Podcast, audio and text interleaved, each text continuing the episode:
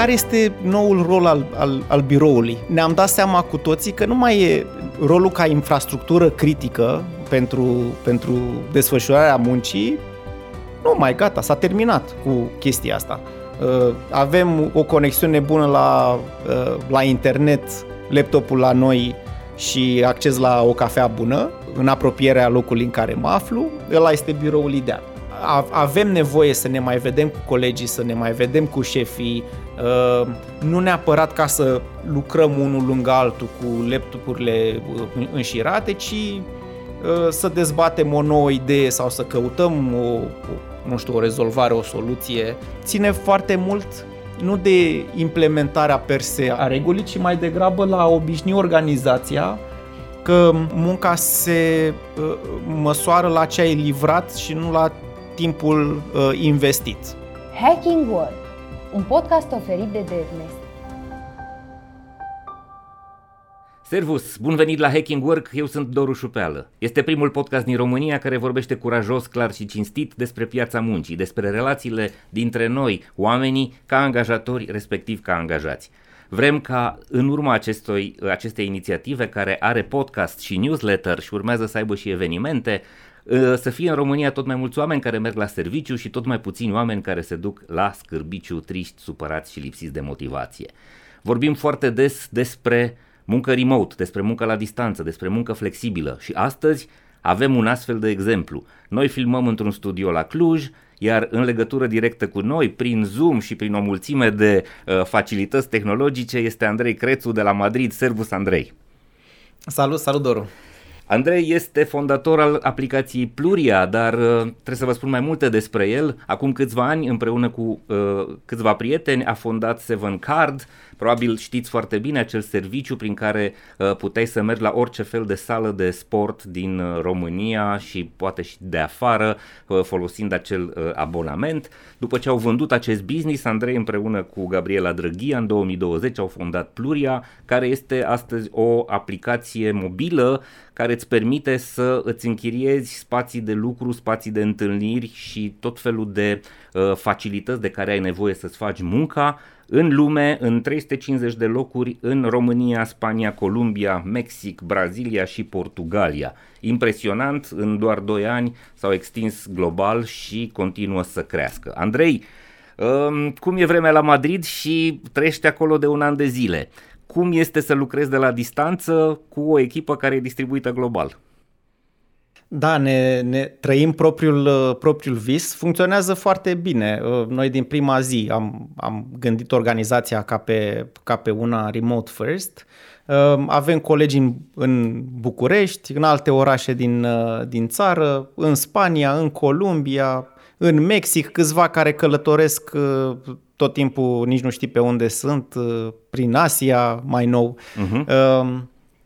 Deci lucrurile funcționează bine și suntem mulțumiți așa cum progresează lucrurile în acest mod de lucru. Care e rețeta? Pentru că foarte multă lume nu prea înțelege fenomenul, nu prea înțelege cum poți să faci treaba asta cu o echipă distribuită global și mai ales într-o industrie care este o industrie creativă, tehnologică, în care cumva colaborarea dintre oameni, colaborarea intensă are o valoare semnificativă. Cum faceți? Care sunt principiile voastre? Cum ați gândit structura asta? Cred că totul pleacă de la de ce facem ceea ce facem, acel purpose, uh-huh, acea misiune a companiei, foarte clar definită, comunicată către oameni. Se adaugă la rețetă foarte multă încredere față de membrii echipei. Niciodată pe noi nu ne interesează când se întâmplă munca, în ce interval orar, de unde anume, ci ne interesează rezultatele și evident ne folosim și noi de propria infrastructură de birouri, rețeaua Pluria, atunci când vrem să ne întâlnim fie, nu știu, colegii care la un anumit moment ne aflăm în același oraș, sau poate cu un client și așa mai departe. Adică avem și noi propriul mix de muncă individuală productivă, întâlniri Zoom, întâlniri în offline și în permanență încercăm și noi să rafinăm din ce în ce mai mult modul în care operăm. Presupun că una dintre principalele probleme sau provocări pe care le aveți este comunicarea, pentru că sunteți o echipă distribuită global, la unii este 10 dimineața, la unii s-ar putea să fie 12 noaptea și treaba asta aduce niște piedici și aduce niște probleme, niște dificultăți. Faceți comunicare sincron sau mai mult asincron? Adică intrați pe Slack, Zoom, lucruri de genul ăsta sau mai mult comunicați prin e-mail și prin platforme de tip Jira sau alte platforme care te ajută să-ți organizezi munca și să cumva să te coordonezi cu colegii? Da. Este un mix, dar o pondere semnificativă o are munca asincron. Și asta cumva pune presiune pe fiecare dintre noi să ne definim, să clarificăm mult mai bine ceea ce are fiecare de făcut și așteptările față de colegii noștri. Munca asincron aduce foarte, foarte mari avantaje dacă este implementată așa cum trebuie. Deci cumva îi înțeleg, Doru, și pe cei care zic nu, toată lumea la birou în fiecare zi sau 3 zile pe săptămână și așa mai departe, dar este mai degrabă o problemă a lor, pentru că atunci când nu ești capabil să definești foarte clar care sunt și așteptările tale, cum se măsoară succesul celorlalți și să le comunici în mod transparent, ușor de înțeles, ce te aștepți de la fiecare, la finalul săptămânii sau al lunii, atunci normal recurgi la vechile instrumente, zici că munca la distanță nu funcționează, începi să spui că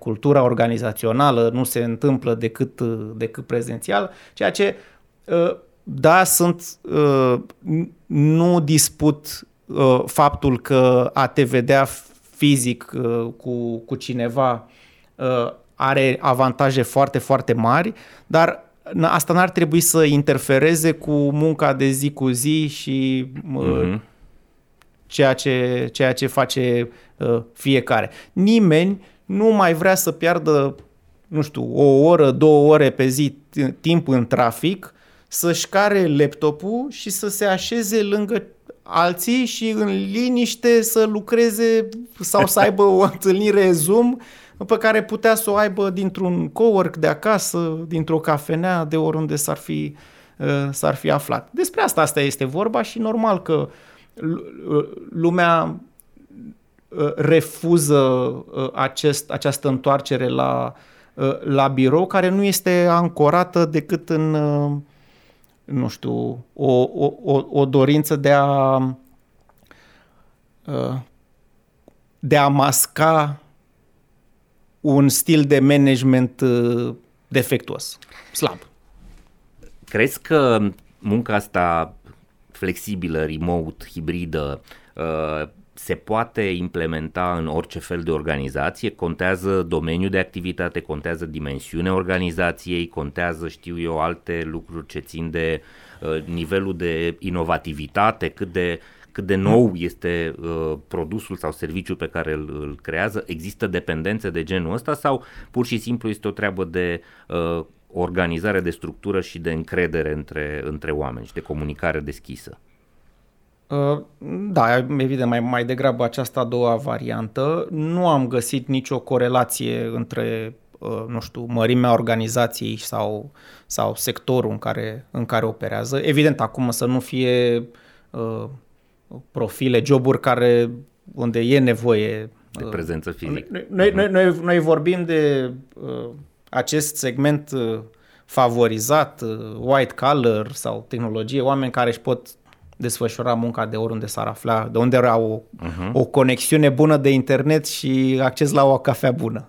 Da. Este într-adevăr vorba de cultură organizațională, de a conștientiza schimbarea, de a o îmbrățișa, de a-ți da seama că este un punct de inflexiune, adică pot să încerc să mă întorc la sau pot să-mi dau seama că lucrurile se schimbă și dacă nu îmbrățișez schimbarea mai repede, nu mă voi regăsi peste niște ani în tabăra câștigătoare. Acum scuză-mă că am folosit această expresie care îmi duce cu gândul în alte zone. Dar este pur și simplu încredere, cultură organizațională și deschidere față de nou. Sigur, ajută când organizația este mai mică sau când începe așa, când n-ai foarte multe, nu știu, layere, straturi în organizație, foarte multă complexitate, un istoric de a opera de o anumită manieră. Dar nu știu, nu cred că nicio organizație, oricât de mare și puternică s-ar crede, nu vrea să treacă sau să se apropie de o situație de tip Kodak în noua realitate a muncii. Vorbind și scriind foarte des despre subiectele astea, întâlnesc foarte multă lume polarizată, foarte multă lume cu idei extreme. Da. Unii care vin și îmi spun, băi, să știi că am coborât până la parter să-mi iau un covrig și doamna hotărâse că astăzi lucrează remote, deci covrigăria era închisă. Exemple de genul ăsta, unde într-adevăr munca omului nu poate să se facă la distanță pentru că depinde de niște utilaje sau depinde de locul fizic, în cazul constructorilor, de exemplu. Evident că un constructor deocamdată cel puțin nu poate să lucreze de la distanță, cum niciun pilot de avion probabil nu poate să lucreze de la distanță, deși ar fi interesant. Însă, pe de altă parte, îi vedem pe ceilalți care vin și spun, băi, dar de ce vreți voi să ne aduceți la birou? Ce să mai căutăm la birou? Noi suntem oameni care știm ce avem de făcut, lucrăm individual și lăsați-ne în pace, vrem să fim 100% independenți. Putem să înțelegem treaba asta, însă eu cred că e nevoie și de aceste întâlniri față în față, mai ales pentru lucrurile ce țin de colaborare în scop creativ. Da, vedem rapoarte scrise și de MIT și de Microsoft care spun că frecvența interacțiunilor și comunicarea intensă între oameni și sesiunile informale de discuții, brainstorming, cum vrei să le spui, inclusiv momentele de serendipitate pe care le descrie Google, atunci apar ideile de multe produse când se întâlnesc oamenii pe holuri și discută despre anumite nevoi ale lor, lucrurile astea necesită o prezență, o întâlnire și voiam să întreb cum vedeți voi treaba asta în compania voastră, nevoia asta de a avea întâlniri totuși într-un spațiu fizic unde oamenii să stea de vorbă, să comunice, să dezbată, să lucreze împreună, să pună idei una lângă cealaltă. Da, în primul rând, mă leg de ce ai spus în deschidere, da, observ că lucrurile sunt extrem de polarizate. Acum extremismul ăsta nu e bun în nimic, în niciun domeniu. Chiar mi-a plăcut la un moment dat ce spunea Schwarzenegger referitor la politică. Zicea, domne, și în extrema stângă a drumului și în extrema dreapta a drumului sunt șanțuri. Și nu vrei să cazi niciun șans. Tu vrei să mergi pe drum înainte, în zona de mijloc confortabilă. Și până la urmă despre asta este vorba și aici. Nu mă situez nici în tabăra celor care zic, băi, full remote, nimeni nu se vede cu nimeni niciodată, pentru că practic ajungem într-o situație în care este ca o fabrică modernă, fiecare are definit foarte clar ce are de făcut și jumulește găina acolo pe bandă în Excel sau în ce tool sofisticat folosește. Nu sunt de acord nici cu tabăra celor care zic doar în propriul birou, mergând în fiecare zi sau de 3 ori pe săptămână, putem să creăm acea cultură organizațională, care este complet fals, pentru că și aici, cum munca de calitate productivă s-a disociat și de timp și de spațiu, același lucru este și cu cultura organizațională. Noi nu depindem de un anumit spațiu fizic pentru a crea această cultură. Spațiul, biroul mai degrabă este o unealtă și este, nu știu, e hilar dacă stai să te gândești, băi, cum acum câțiva ani toate companiile au trecut de la soluții software din acestea custom-made, hostate pe niște servere proprii, încet am trecut la SaaS-uri în care ne alegem ce folosim, plătim cât folosim și așa mai departe. Asta se întâmplă acum și cu biroul. Dacă îl percepem pur și simplu ca o unealtă pentru a desfășura munca, nici nu ne mai vine să plătim, să fim blocați în contracte de pe 5 și 7 ani, să plătim o sumă exorbitantă în fiecare lună, chiar dacă acest activ se folosește sau nu se folosește. Și în niciun caz n-ar trebui să legăm o unealtă de ideea de cultură organizațională. Cu toate acestea, e clar că un mod de lucru hibrid, deși acum fiecare înțelege altceva când spui hibrid, dar un mix dintre aceste elemente este varianta ideală. Ideea este însă că fiecare companie are propria variantă ideală, ca un Rubik's Cube pe care încercăm să-l potrivim astfel încât să ajungem la mixul perfect pentru noi ca organizație, nu să copiem, să ne uităm ce face vecinul sau să citim, nu știu, 2-3 articole pe blog și să zicem că gata, am găsit soluția perfectă. Nu, e un proces la care trebuie să contribuie toată lumea, și de sus în jos și de jos în sus în organizație. Este un proces iterativ, nu se poate implementa de pe o zi pe alta și se ajunge în timp la formula potrivită. Dar avem nevoie, ca să concretizez, Doru, că știu că mă ia valul când mă întreabă cineva de munca hibridă, trebuie să oferim atât încredere oamenilor astfel încât ei să-și poată face mare parte din această muncă productivă oriunde s-ar afla ei și să nu-i mai târâm prin trafic sau să ajungă într-un loc unde nu au niciun avantaj să facă asta, dar în același timp să și creăm oportunități de conectare în offline. Pentru că, într-adevăr, ochii care nu se văd se uită. Da. Se poate întreține, se poate întreține pasiunea și online, dar este mult, mult mai greu. Și atunci, care este soluția optimă? Este cumva la nivel top-down să creezi niște un cadru, adică nu știu, să sugerezi echipelor să se vadă o dată pe săptămână, aproape de unde să nu stea toți în trafic, unde e centrul de greutate al fiecărei echipe, adică să-și găsească un hub unde se mai să se conecteze.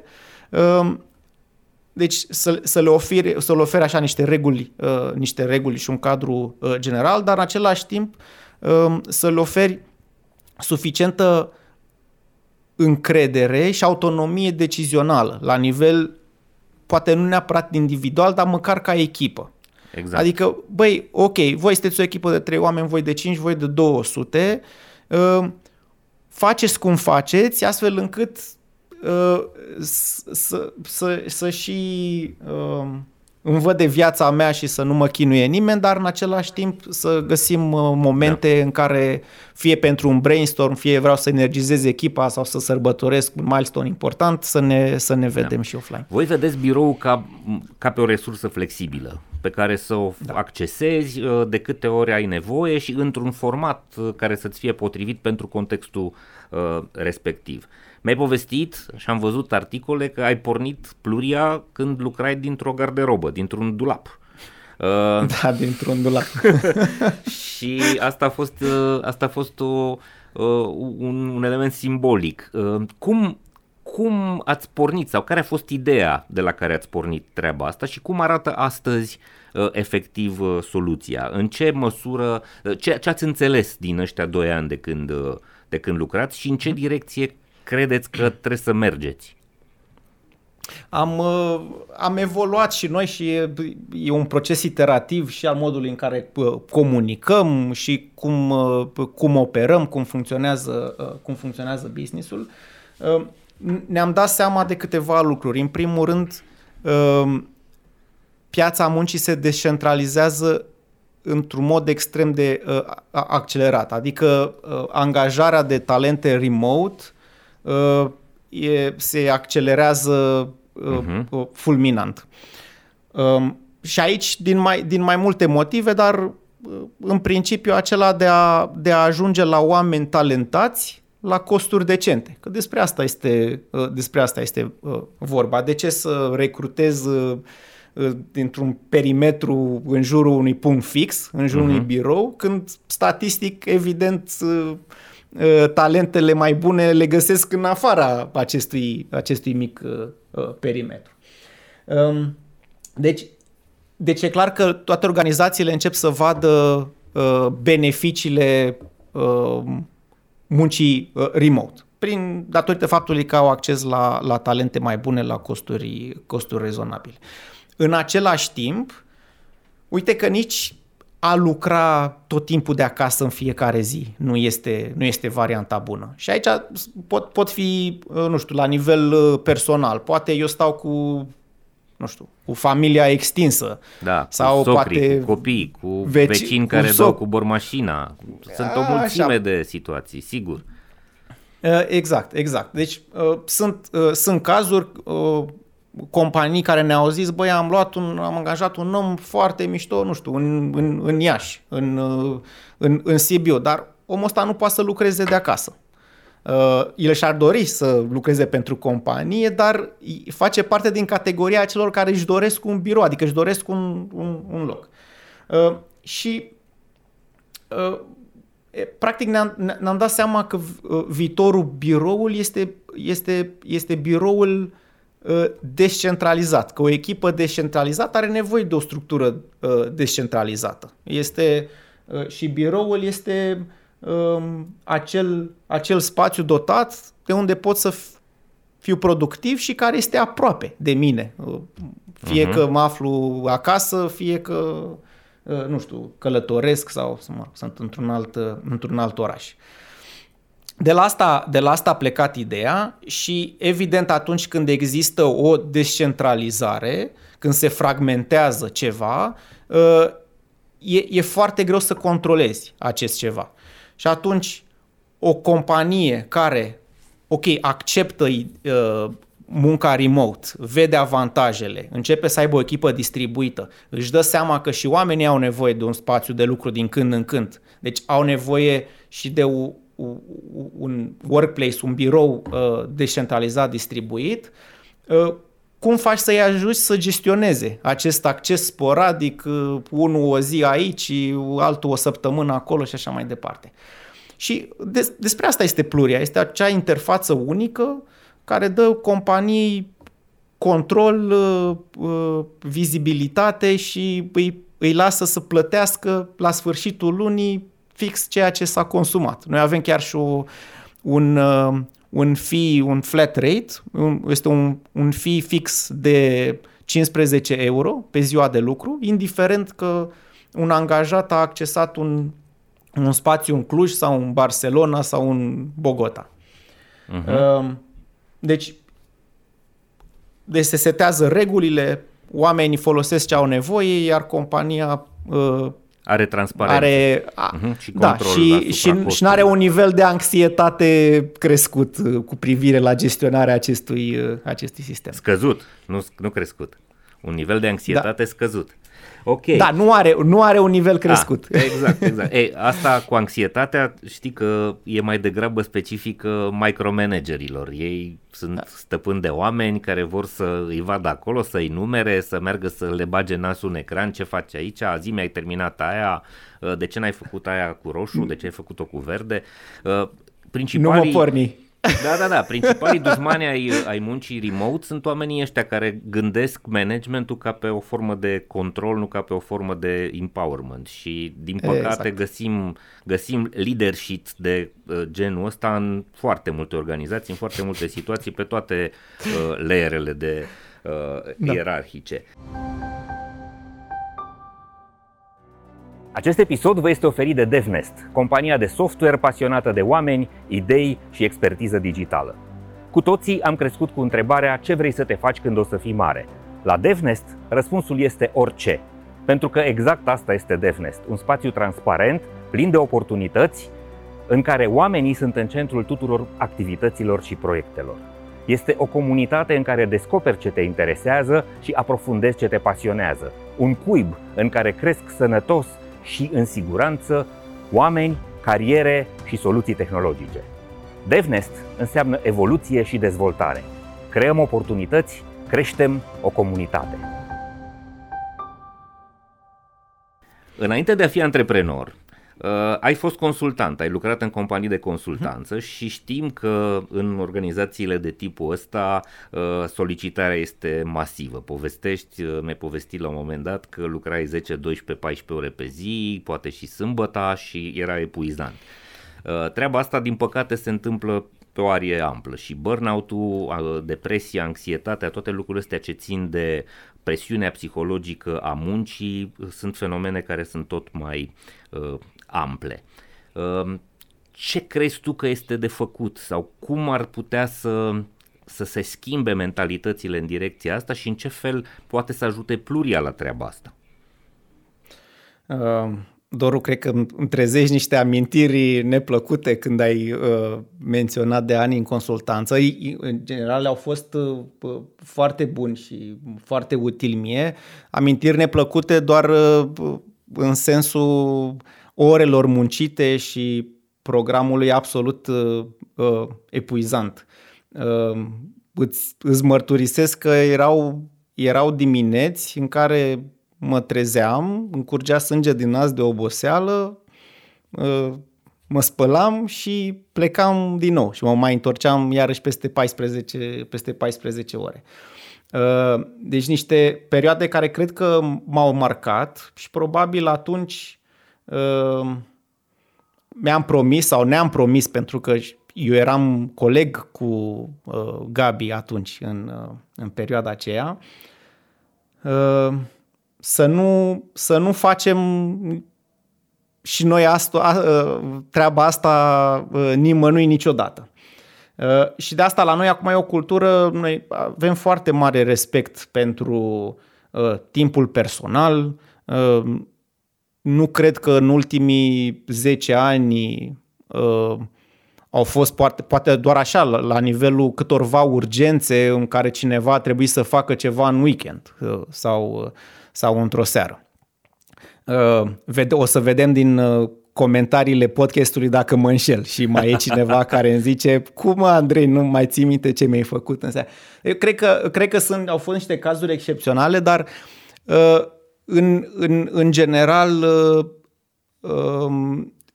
cred foarte mult în echilibru și orice dezechilibru poate aduce la, nu știu, burnout acum că se vorbește mult mai mult, dar era era încă de foarte mulți ani ceva pe care mulți dintre noi au resimțit. Da. Crezi că, cel puțin crezi că fenomenul ăsta este mai amplu acum sau doar îl conștientizăm mai mult? Există teorii pe care eu le cred, care spun că numărul celor care sunt afectați și complexitatea afecțiunilor vine din faptul că suntem tot mai expuși sau foarte mult expuși la bombardament digital, la ecrane, la expunere online, la mesagerie instant din toate direcțiile, la rețele sociale, la rapoarte, e-mail-uri, lucruri de genul ăsta. Tu cum vezi lucrurile și în ce direcție am putea să o luăm ca să limităm impactul acestor situații?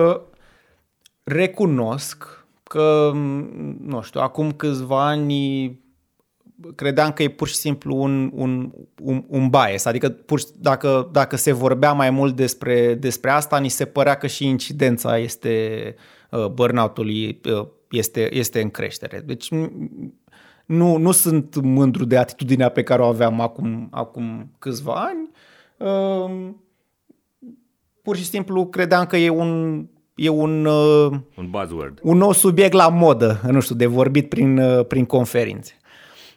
Cu toate acestea, eu cred că sunt primul acum care aș recunoaște că munca remote accentuează burnout-ul.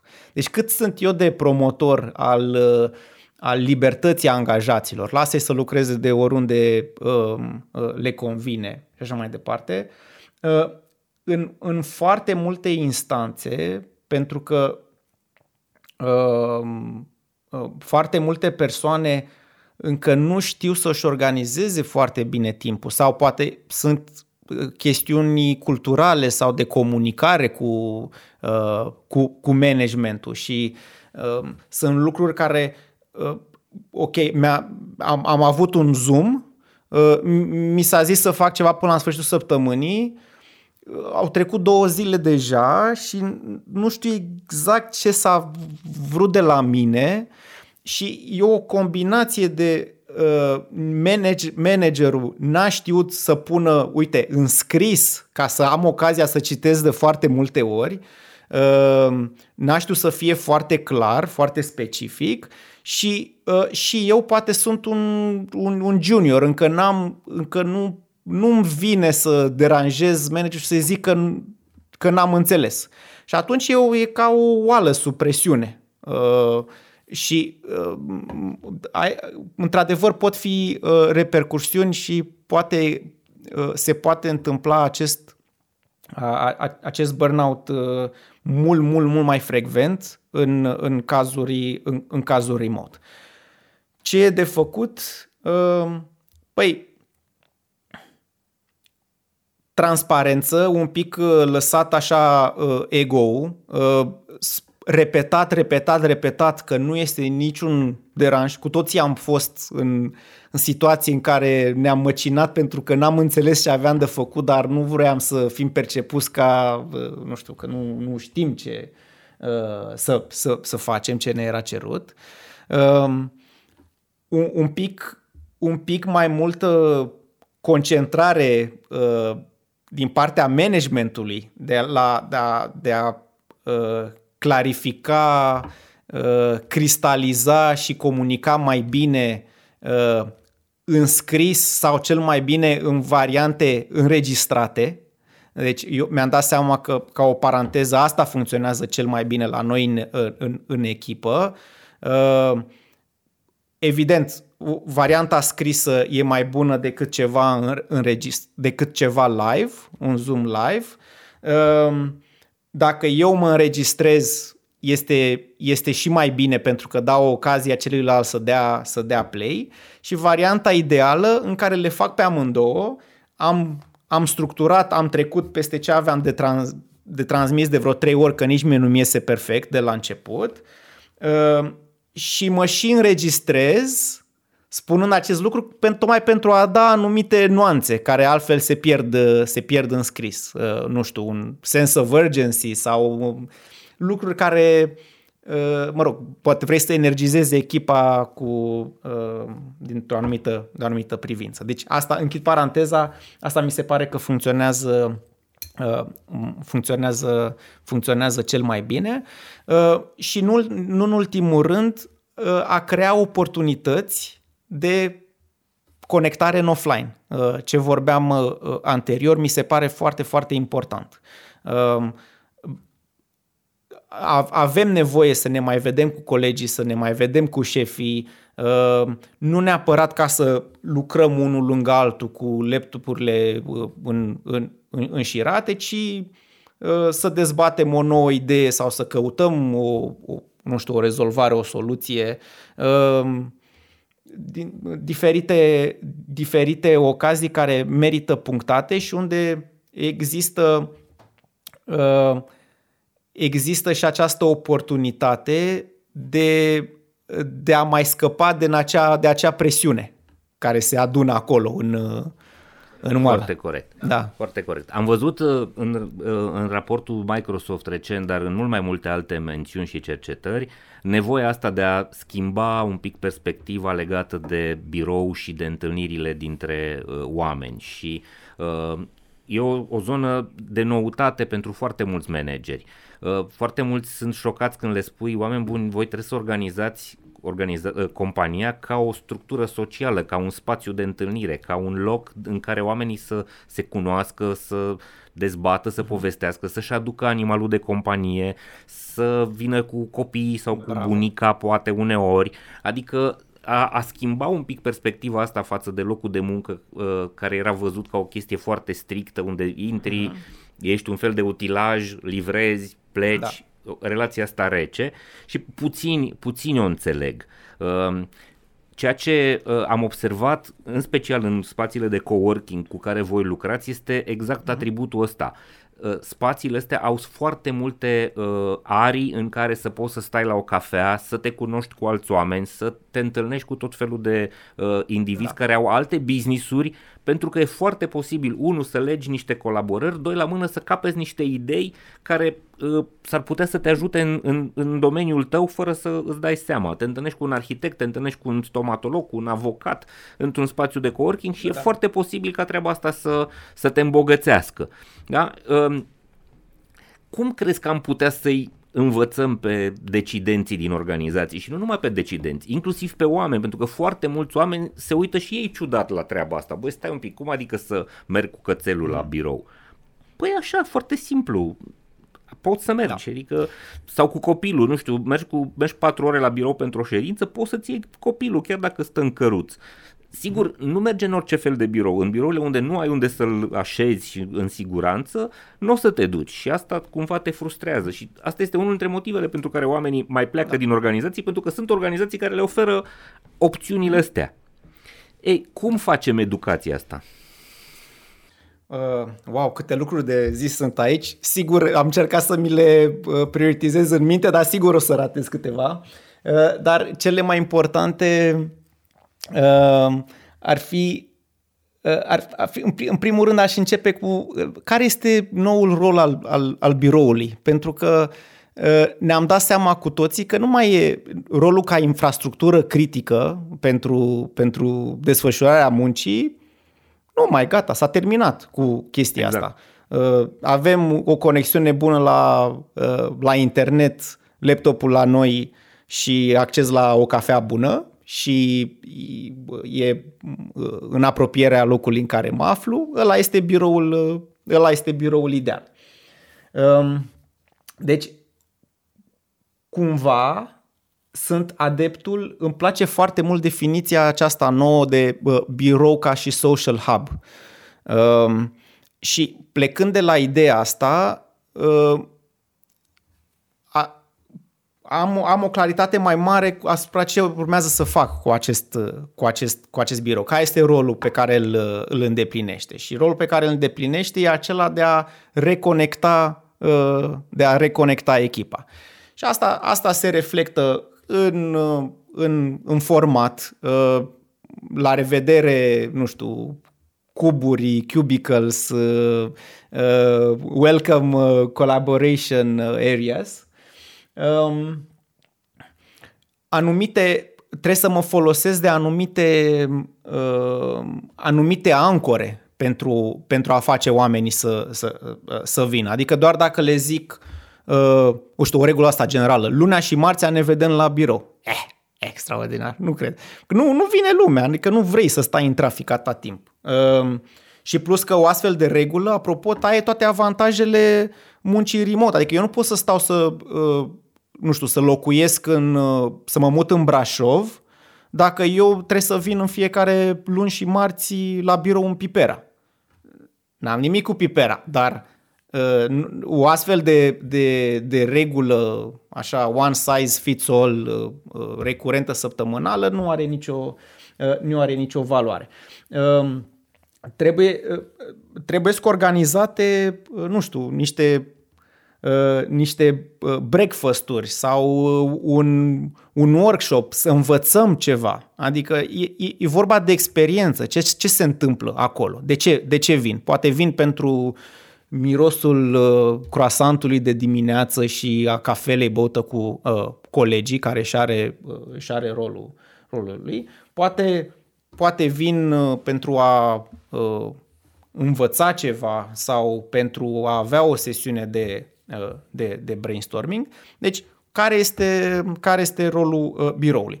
După care, dacă am ajuns în pasul ăsta, îmi și dau seama că poate am prea mult spațiu, nu se folosește atât cât e nevoie și ajung la ideea că biroul ar trebui să fie perceput acum ca orice altă unealtă, ca un SAS.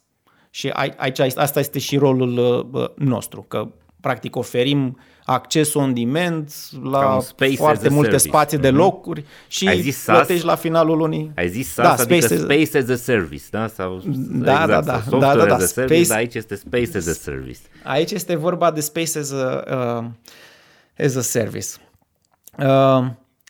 Da, e...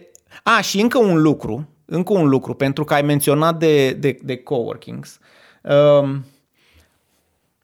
Oamenii vin pentru experiență acum. Da? Eu mă duc la un restaurant nu pentru că nu pot să-mi prepar ceva din frigider și să mănânc. Bine, mersi. Dar mă duc acolo pentru ambient, pentru experiență, să socializez, e un cumul de factori. Ideea asta de experiență completă, asta se întâmplă și cu birourile acum. Și apropo, sunt foarte multe elemente din hospitality care sunt implementate acum, exact, în zona de office. Sau office-ul se duce înspre hospital. Hotelificarea, am și scris în newsletter despre asta. Este hotelificarea birourilor. Hotelificarea, da. Exact. Și pentru că asta este intenția și oamenii vin acolo unde este o experiență completă, holistică și găsesc tot ce am nevoie, dar îmi și place și am de ce să merg acolo. Dacă te gândești, pentru o companie e încă un lucru de făcut. Și ca orice altceva care nu este core business, e greu să-l faci la fel de bine ca un cowork, ca un spațiu de lucru colaborativ, a cărei menire este exact asta, aceea de a primi oameni și a-i face să se simtă bine și să fie productiv din locurile respective. Deci tot timpul un astfel de spațiu va oferi o experiență mult mai bună, pentru că ăsta este obiectul principal de activitate. Este fix ideea de ce oamenii preferă un restaurant în locul cantinei. Pentru că asta se întâmpla până acum. Noi mergeam zi de zi, stăteam în trafic o oră și ceva ca să mergem să mâncăm în același loc, la aceeași cantină. E evident o paralelă cu munca. Și totodată ne-am dat seama, stai așa că pot să mănânc și acolo și acolo și de lângă bloc un sandwich rapid dacă mi-e foame sau dacă călătoresc, dacă mă duc în centru, mă duc în altă parte. Adică e paralela asta, este foarte foarte relevantă, pentru că noi asta înseamnă work from anywhere. Practic facem transferul de la a mânca zi de zi la aceeași cantină la a descoperi o lume, o varietate extraordinară din punct de vedere al locurilor de muncă. Și deci încă un motiv pentru companii de a se folosi mult mai mult de astfel de spații de lucru, astfel încât ele să se concentreze pe menirea lor, ca și business, pe activitatea principală. Andrei, noi vorbim foarte mult despre flexibilitate și despre îmbrățișarea acestor noi realități. Una dintre noile idei cu care se vehiculează este această săptămână de lucru de 4 zile. Există foarte multe teste în foarte multe țări, în multe organizații pentru a aborda ideea asta, să le dai oamenilor mai mult timp pentru ei, astfel încât în cele 4 zile în care vin la birou sau, muncesc, să fie mult mai productivi și mai atenți, mai implicați.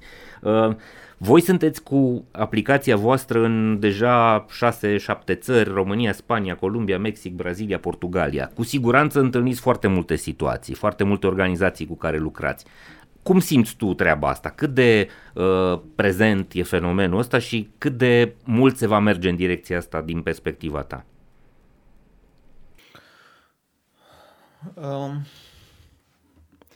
Da, am niște sentimente mixte așa. Pe de o parte, eu cred chiar și la noi în echipă deja se întâmplă lucrul ăsta, dar nimeni n-a zis oficial. Nu știu, avem asta implementat o săptămână de...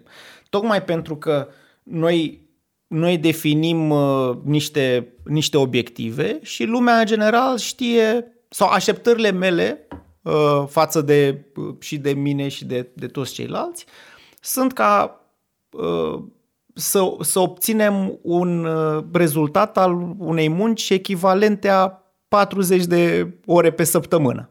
Nu? Mai mult sau mai puțin. Adică noi ne măsurăm munca în output, în ceea ce se livrează.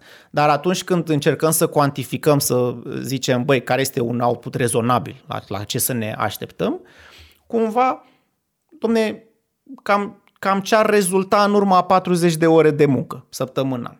Și atunci, dacă unul e mai confortabil să lucreze mai mult în anumite zile sau astfel încât să-și elibereze o luni sau o vineri, o face direct. Deci ține foarte mult nu de implementarea per se a regulii, ci mai degrabă la obișnui organizația că munca se măsoară la ce ai livrat și nu la timpul investit.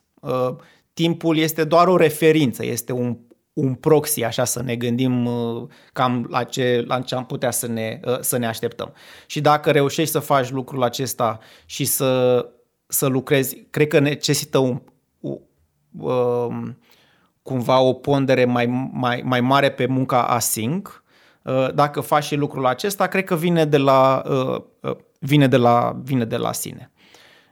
Pentru că fiecare are libertatea să-și aloce cum vrea, să-și balanceze volumul de muncă în intervalul respectiv.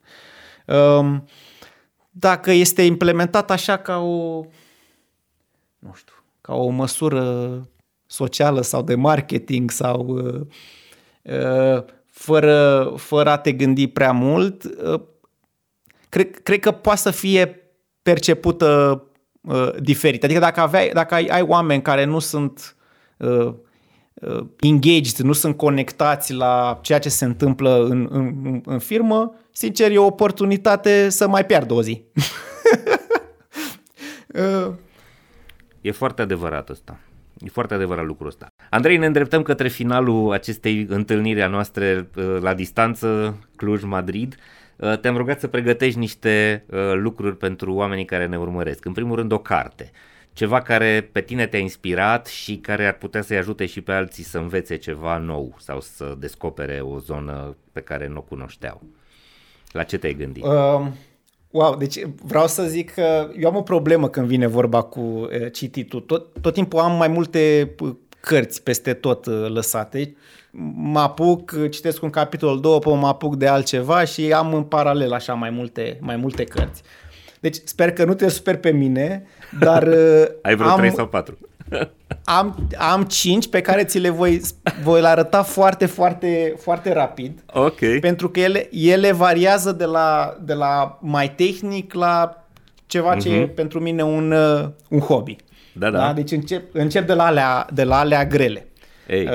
Nu știu cât de relevant e pentru audiența noastră, dar asta mă ajută pe mine în business. Andrew Chen, The Cold Start Problem. How to start and scale network effects. Adică ne ajută foarte, foarte mult să înțelegem dinamica și mecanismele unui marketplace. Deci este foarte specific pentru noi ce facem noi. Și de asta o menționez așa un pic în treacăt. Una tot legată de antreprenoriat, Peter Thiel, 0 to 1, foarte, foarte bună, fondatorul PayPal. Mai ales pentru startup, și pentru... Da, 0 to 1, adică acea perioadă critică în care nu ai nimic și trebuie să ai ceva care funcționează și care este cerut de către clienți. Foarte, foarte bună pentru cei care vor așa să se energizeze un pic cu... Și pentru a gândi agil, pentru o gândire agilă, pragmatică. Exact. Hai, am ajuns la mijloc. Factfulness de Hans Rosling, bănesc că știi de ea, se folosește de foarte multe date și statistici să ne arate că, lucrurile nu sunt chiar atât de rele în lume. Rele în lume, precum suntem bombardați tot timpul în media, și pe mine unul m-a făcut să mă simt extraordinar de norocos, pentru că noi tot timpul ne luăm ca referință, nu știu, ceea ce se întâmplă într-un stat mai dezvoltat sau te uiți la vecinul care are iarba un pic mai verde ca tine și deja parcă te demoralizează un pic. Da. Și cartea asta îți arată că noi deja față de marea majoritate a populației planetei suntem într-o poziție foarte bună. Asta nu înseamnă evident că nu trebuie să reparăm lucrurile care nu merg. Da, și zone de îmbunătățire. Dar nu avansăm, dar... Trebuie să avem o percepție mai optimistă, mai pozitivă asupra lucrurilor. Da, asta este. Exact. El vine cu numere și ne arată, stai un pic, că noi credem că trăim foarte la 20% din calitate și de fapt suntem la 60%. Ia hai să ne recalibrăm. Exact. Foarte, foarte bun. Acum e ceva mai relevant pentru audiența noastră. Patty McCord, powerful, directoarea de People Operations, Chief People Officer la Netflix. La Netflix, Chief People Officer la Netflix. Foarte, foarte interesant. Ei au acea cultură de radical candor, în care zic, noi nu menajăm pe nimeni nu trebuie să menajeze pe nimeni, toată lumea dacă găsește ceva care miroase urât, trebuie să spună, nu băga sub preș nimic. E o abordare un pic cam dură adică nu mă regăsesc eu așa ca fire, că tot timpul încerc să fiu poate un pic prea atent câteodată la alții, dar văd avantajele și cum o organizație poate deveni extraordinar de agilă, eficientă, dacă incorporează și motivată, această... Exact. Eu mărturisesc că e pe filmul meu, eu sunt ăla care zice... Când vede ceva, zice. Știu. Știm, cunoaștem. Da. Și pe final, Zambaccian, asta e o carte luată de la anticariat. Zambaccian, însemnările unui amator de artă. Eu sunt pasionat de istoria artei, de artă în general, și ăsta, tipul a fost unul dintre cei mai mari colecționari de artă români, de-aia și colecția lui a donat-o în... Uh-huh. Și o putem vedea în muzeul care îi poartă numele acum. A introdus în România și conceptul consignației de artă după al doilea război mondial. Romarta, el este magazinul, Romarta este magazinul deschis de Zambaccian. Deci este un tip la granița dintre artă și comerț. Și business, și mie îmi place cum place să citesc și parte lucruri de business, dar mă pasionează și arta, mi-a plăcut. Super, 5 recomandări foarte valoroase toate. Da. Noi îl ținem minte pe Zambaccian. Îmi pare rău că am venit așa cum v-am... Da, noi în Zambaccian ne spunem mai degrabă despre dosarul lui Adrian Năstase, dar pentru că e strada respectivă. Bun. O temă inedită. Da. S-a contaminat un pic piaristic săracul muzeu, care este foarte frumos de altfel. O temă inedită. Se vorbește prea puțin și cred că e un lucru foarte important. Care ar fi asta?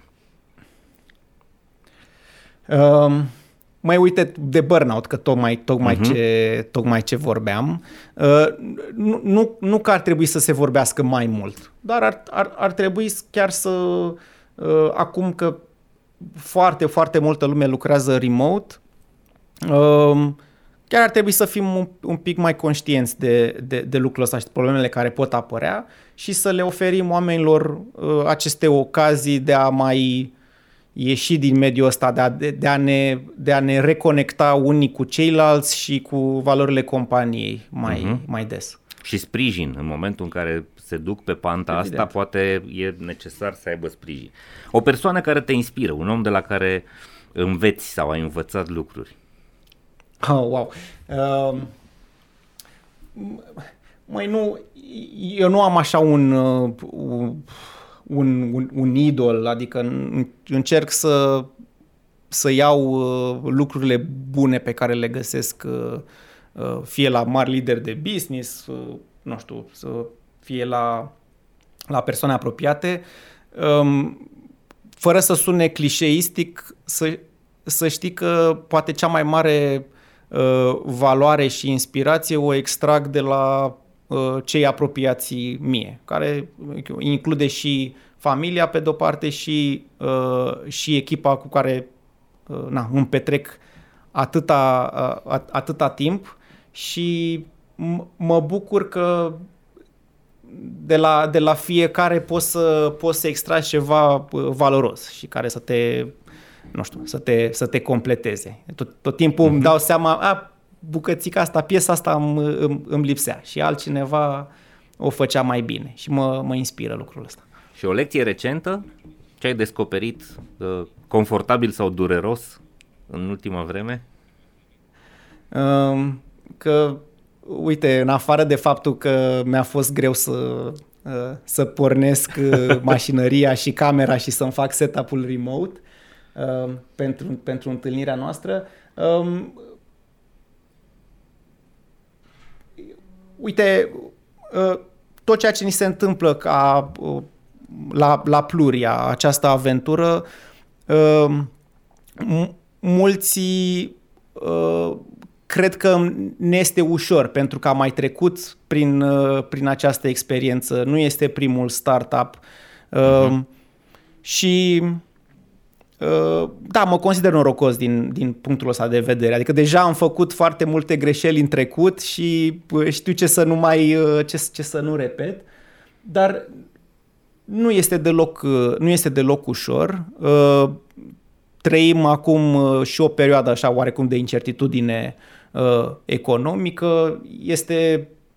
Este un dans pe care cred că fiecare startup, fiecare companie îl efectuează. Trebuie să fim atenți și la bunăstarea, well-being-ul, burnout-ul echipei. Avem presiune și pe costuri. Vrem să atragem și oameni buni în echipă, să-i păstrăm pe cei existenți. Deci sunt foarte multe lucruri pe care cu toții le resimțim și am învățat, ca să și răspund la întrebare, am învățat că atunci când lucrurile devin prea complexe și devin apăsătoare, trebuie să te întorci un pic la lucrurile fundamentale, esențiale și să spui acele întrebări care poate odată începută treaba uităm să ni le mai repetăm. Doamne, de ce facem noi asta? Care este rolul nostru? Ce ne adună pe noi împreună această mână de oameni? Ce construim? Și surprinzător, lucruri care par aparent nerelaționate, adică există un fel de butterfly effect. Dacă rezolvăm lucrurile simple care țin de menirea noastră, de comunicare, cum facem lucrurile, impactează zone mult mai pragmatice ale business-ului, care de multe ori te simțeai fără ieșire. Deci, cumva o întoarcere la simplitate în gândire și la nivel decizional este cel mai bun lucru pe care poți să-l faci când simți că complexitatea te începe să te apese prea mult. Andrei, hai să încheiem așa. Sunt foarte mulți oameni tineri care se uită la noi și tu ești un om tânăr din România, cu școală în România, care a făcut două business-uri, unul vândut cu mare succes și unul care se extinde cu succes.